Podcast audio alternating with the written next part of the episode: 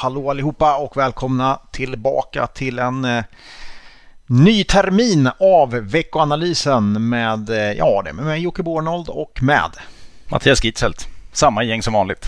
Ja, faktiskt. Det är... Eh, det blir inte bättre än så tyvärr. Det ni får hänga med oss helt enkelt ett tag till för vi är tillbaka från lite semesteruppehåll.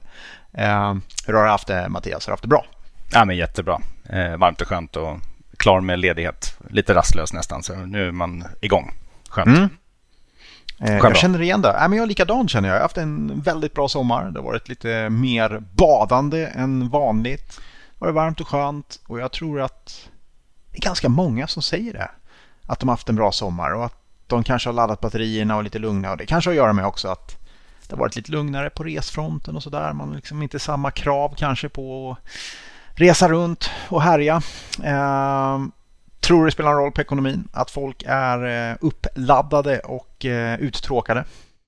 Jag vet inte. Hittills har det varit en väldigt lugn start efter sommaren, så vi får se. Men jag tycker trenden har varit tydlig redan innan corona egentligen. Att eh, det, man jobbar längre och längre in i juli nästan. Förut var det midsommar var lite stopp så här, och då började mm. man tänka på sommaren. Men nu kör man in i juli och sen så kommer det inte riktigt igång förrän slutet av augusti. Jag tycker det känns likadant i år, att det är ganska lugnt fortfarande ändå när man pratar med folk. Mm. Men eh, vi får se. Eh, så kanske ingen större effekt på ekonomi så just sommaren.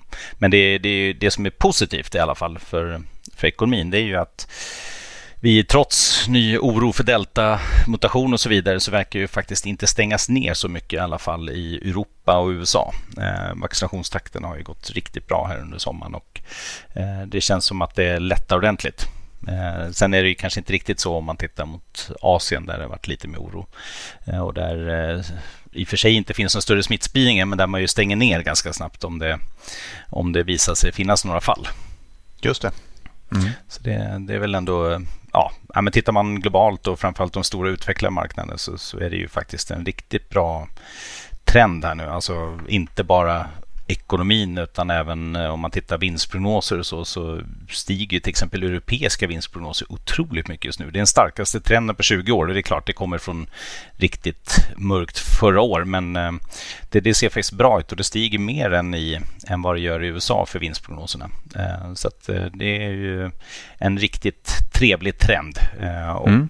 det är klart det finns lite värderingsgap men ja, värderingarna i, har faktiskt inte stigit så mycket om man tittar överlag under sommaren. Utan det, det är högt, men det är liksom, man kan leva med det trots den uppgången som har varit. För att vi har fått in bra, eller vi har bra vinstprognoser och det är till följd av den rapportsäsong som vi är ja, i slutet av. Tittar man i USA så är det ju de flesta som har rapporterat och där är det faktiskt så att 87 procent av bolagen har rapporterat bättre vinst och bättre försäljning än väntat. Så att, mm. Bra siffror från bolagen under sommaren och eh, då kommer också höjda vinstprognoser och då ser värderingarna inte så farliga ut som man skulle kunna tro med tanke på hur mycket upp det är i år på börsen.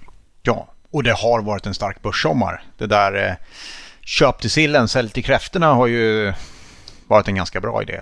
Det här året i alla fall. Ja, verkligen. Uh, och sen har vi faktiskt haft, alltså inte bara börs, eh, alltså börsbolagen med oss som ju faktiskt rapporterar saker som redan har hänt, utan även om man tittar sådana här ledande indikator, indikatorer, till exempel svenska konjunkturbarometern ligger på rekordnivå. Vi hade en jättestark jobbrapport i juli från USA. Eh, mycket bra siffror som har kommit in faktiskt. Så att det ser ju faktiskt bra ut. Och inte minst med tanke på att räntorna har ju hållit sig låga. Eh, mm. Talar också fortsatt för aktier. Så, så på det sättet så ser det ju bra ut. Sen vet man ju hur det är när det är upp så mycket som det är på ett år. Det finns ju alltid den här rekylrisken självklart när vi kommer in i en säsongsmässigt svagare period. Ja, den ska man väl ha med sig i alla fall. Det blir så lätt att man glömmer det. Jag tänker ibland på alla nya. Vi har ju, kollar man på till exempel statistik på antalet aktieägare i Sverige och så där så har vi väldigt många nya aktieägare och väldigt mm. många unga nya aktieägare. Och då tänker man på det att åh, det ser ju inte ut så här bra var, var, var, alltid på börsen. Ehm, och att man den där första nedgången kan göra ont. Ehm, vi får se om det dyker upp någon sån. Men, men, men eh, som jag håller med dig. Även om man kan komma in i en stökigare period så, så är det mycket som pekar på att det finns styrka framåt. Du, eh, den här podden handlar ju väldigt mycket om veckan som gick och veckan som kommer. Mm. Ehm, Och det tänkte vi fortsätta med förstås eh, även, även den här hösten. Och lite har det väl hänt i alla fall va? i eh, veckan som gick. Jag tänkte väl mest på det här eh, infrastrukturpaketet som det ju har pratats om så otroligt mycket genom åren men eh, fram och tillbaka. Men nu i alla fall så, så blev det ett, ett paket i alla fall som fick godkänt eller ramlade igenom senaten. Precis, och det lyfte börsen på lite så det vart ju faktiskt en, en hyfsat bra utveckling under, under föregående vecka. Um, annars har det ju varit eh, ja, ganska tunt på, på marknadsnyheter också. Det är, det är ju makro som har, som har liksom rullat på. Där har vi alla, alla veckostatistiksiffror och så vidare som kom in. Och eh, till exempel inflationsstatistik kom ju förra veckan. Eh, det satte väl Eh, lite stopp då eh, för, för börsoptimismen. Men, men eh, eh det ser faktiskt eh, ut totalt sett som att det kommer ganska bra, eh, ganska bra siffror. Det, det som har varit, och det jag nämnde det lite nyss också, det som har varit lite svagare under sommaren rent makromässigt är ju framförallt eh, Asien. Där har mm. till exempel kommit in svaga industriproduktions och detaljhandelssiffror från Kina. Eh, dessutom har det ju faktiskt också något som hände under senaste veckorna var att det är en del sektorer som är lite hårdare reglerade eh, i Kina, både inom spel och utbildning, skola och så vidare. Så det har haft lite marknadspåverkan framför allt i eh, i Asien, Kina och så vidare. Men i övrigt så har det tickat på ganska bra. Ehm, och ehm, sektorer som, ska säga, som växeldrar lite grann. Ehm, ibland så är det mer tillväxtorienterade sektorer som går bra. Så det har det varit senaste tiden igen. Och ibland så har det varit lite mer defensiva sektorer som har gått bra som det var i inledningen på sommaren. Då. Mm. Men, eh, men det, oavsett så går det upp, så det är positivt. Ja, absolut. Varför gör det det tror du? Eh, flöden framförallt tror jag. Det är, det är väl som vanligt. Räntorna är låga. Vet inte vad man ska investera i. Eh, samtidigt kommer det bra rapporter. Då får man lite tilltro till börsen. Eh, och överhuvudtaget så eh, risktillgångar är ju det som, som man får leta sig till när de här väldigt stabila, säkra räntepapper och sånt inte ger någonting. Det är, mm. det är där det hamnar tyvärr.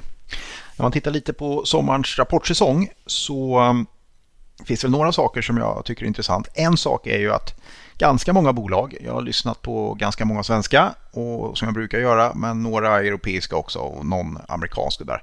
Men, men framförallt eh, kan man konstatera att eh, producenter och leverantörer verkar ju kunna ta ut högre priser eh, hyfsat lätt ut mot kund i alla fall. Eh, många underleverantörer i Sverige som pratar om det. Eh, att det faktiskt går att ta ut eh, ökade kostnader ut mot kund. Eh, och då kommer man ju osökt in på inflation som ju har varit väldigt mycket snack om. Tror vi, är inflationen kortvarig eller är den här för att stanna? Och då pratar vi väl kanske om amerikansk inflation framför allt. Ja, men, det, jag tror ju att det definitivt är tillfälligt. Alltså det mesta av det. Nu har vi ju en en eh, inflation och en kärninflation som är på 4,3 procent i årstakt. Det är inte alls långsiktigt hållbart att vi hamnar där. Eh, utan det, det kommer klinga av och vi kommer kanske landa lite högre än vad vi har legat i snitt de senaste åren. Men absolut inte på de här nivåerna. Eh, det som man kanske, alltså nu, nu pratar jag framförallt konsumentprisinflation mm. och det som kom förra veckan. Då, det man kanske ska oroa sig lite för är väl den uppgången vi sett i amerikansk producentprisindex som ju ändå visar lite inflationstryck och det, det är väl där det kommer in de här utbudsstörningar och så vidare som kanske drabbar vissa sektorer framför allt. Eh, så den är värd att bevaka men jag tror inte det blir någon hög inflation. Det, det ser jag inte framför mig. Nej. Eh, vad tror du på den svenska då? Den kommer också in lite högre faktiskt än, mm. än förväntat sist här. Ja, nej, jag tror inte det är eh, det heller. Utan för svensk fall så, så var det framförallt elpriserna som, som bidrog till den här uppgången och det brukar vara ganska temporärt också. Men, eh, men absolut, alltså vi, vi, kan nog, vi kommer nog ligga lite högre i snitt än vad vi har legat under, under längre tid. Men det är ju fortfarande absolut inom de spannen som centralbankerna ser framför sig. Och där verkar det inte vara någon panik med, med börja höja räntor. Så att, nej, det är snarare så att vi får leta efter de här signalerna sen senare i höst och framförallt mm. mot vintern när Fed någon gång kommer att börja kommunicera kring eh, tillgångsköpsprogramsnedtrappningen. Bara för att säga ett väldigt långt ord. Eh, och det gör man kanske under nästa år. Då. Det var ett väldigt man... långt ord faktiskt. ja, eh, men ja, det, det är väl det man får, får titta på. Mm. Eh, gissningsvis kommunicerar de i december och kanske gör det någon gång i början på nästa år. Då. Är det någon statistik man ska hålla koll på veckan som kommer här? Ja, det kommer väl lite siffror, inte jättetungt så, men det kommer eh, lite nya kinesiska siffror. Det kommer eh, preliminär BNP-siffror i eurozonen. Det kommer sysselsättningssiffror i eurozonen och sen har vi i USA då detaljhandel och industriproduktion på tisdag. Eh, och sen lite inflation då i eurozonen också. Eh, där förväntas 0,7 procent bara för att ge en siffra på vad inflationen faktiskt ligger på i olika delar. I Sverige är den på 1,7. USA låg den i och för sig då om man bara tittar på övergripande på drygt 4 men det är ju, ja, då ska man ju rensa bort en del. Eh, och i eurozonen så ska kärnsiffran hamna på 0,7 så det är, det är låga tal. Eh, och sen har vi på torsdag också Phil Fed-index som ska fortsätta att stiga till höga nivåer. Så positivt för industrisektorn där. Så ja, det ser bra ut. Mm.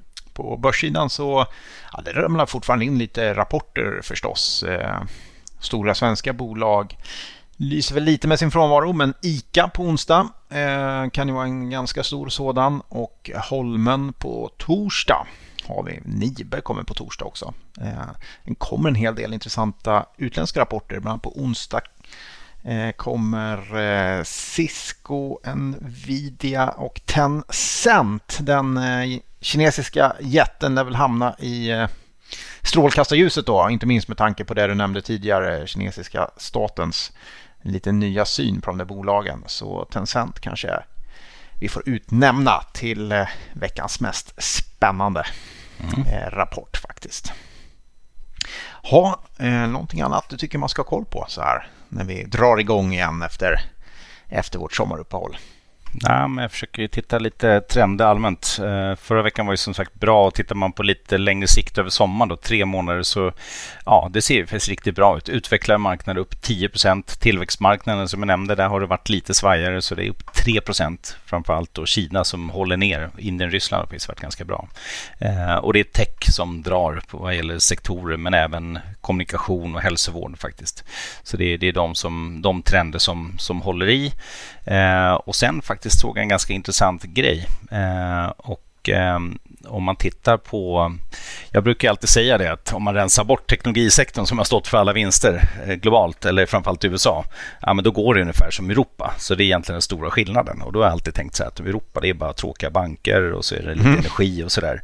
Men det som är lite intressant som har hänt under de senaste åren att tech i Europa som ju är en relativt liten del, tänker man, har blivit lika stor som bankerna faktiskt som sektorvikt i index. Mm. Så de är båda ungefär 7 procent Och tittar man på energi då, som man tror är jättestort i Europa, det är faktiskt 4 procent Och vilken sektor är lika, stort, eh, lika stor? Ja, det är lyxvaror. Så att det. det. kommer faktiskt upp en del annat som tar större och större indexvikt eh, i även i europeiska index. Eh, vilket är rätt intressant att se de mm. här transformeringarna över tid i hur man faktiskt är exponerad när man till exempel köper en Europafond och tror att det, går bara, det är bara tråkigt, man får bara massa bank. Ja, men då är det faktiskt också så att det finns en del lite roligare eh, innehav. En trend som man även kan se på svenska index, bland annat mm. OMXS30 faktiskt, som ju har med bland annat Evolution eh, som kommit in så eh, börjar det bli mer och mer av ett av ett eh, index som är lite bättre fördelat faktiskt. Det, det mm. finns ju fördelar med det. Det kommer in nya, nya eh, segment i indexet för att det har varit väldigt bank och industritungt. Men mm. även det är på väg att förändras och det, det är nog bara bra tror jag faktiskt. Jag tänker på, både du och jag har varit aktiemäklare en gång i tiden för länge mm. sedan. Eh, kommer ihåg, vad var det Ericsson stod för i OMX30? Var det så här 50 procent ungefär?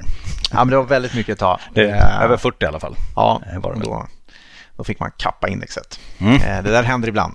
Hände Exakt. även senast jag var med om det. Då var det väl i Köpenhamn. Då var det Novo Nordisk som fick, Just det. Som fick eh, tvingade fram ett kappat index som blev alldeles för stort. Ja, spännande. Så uh, gamla Europa, inte så mossigt som man kanske tror då helt enkelt. Nej, börjar hända lite.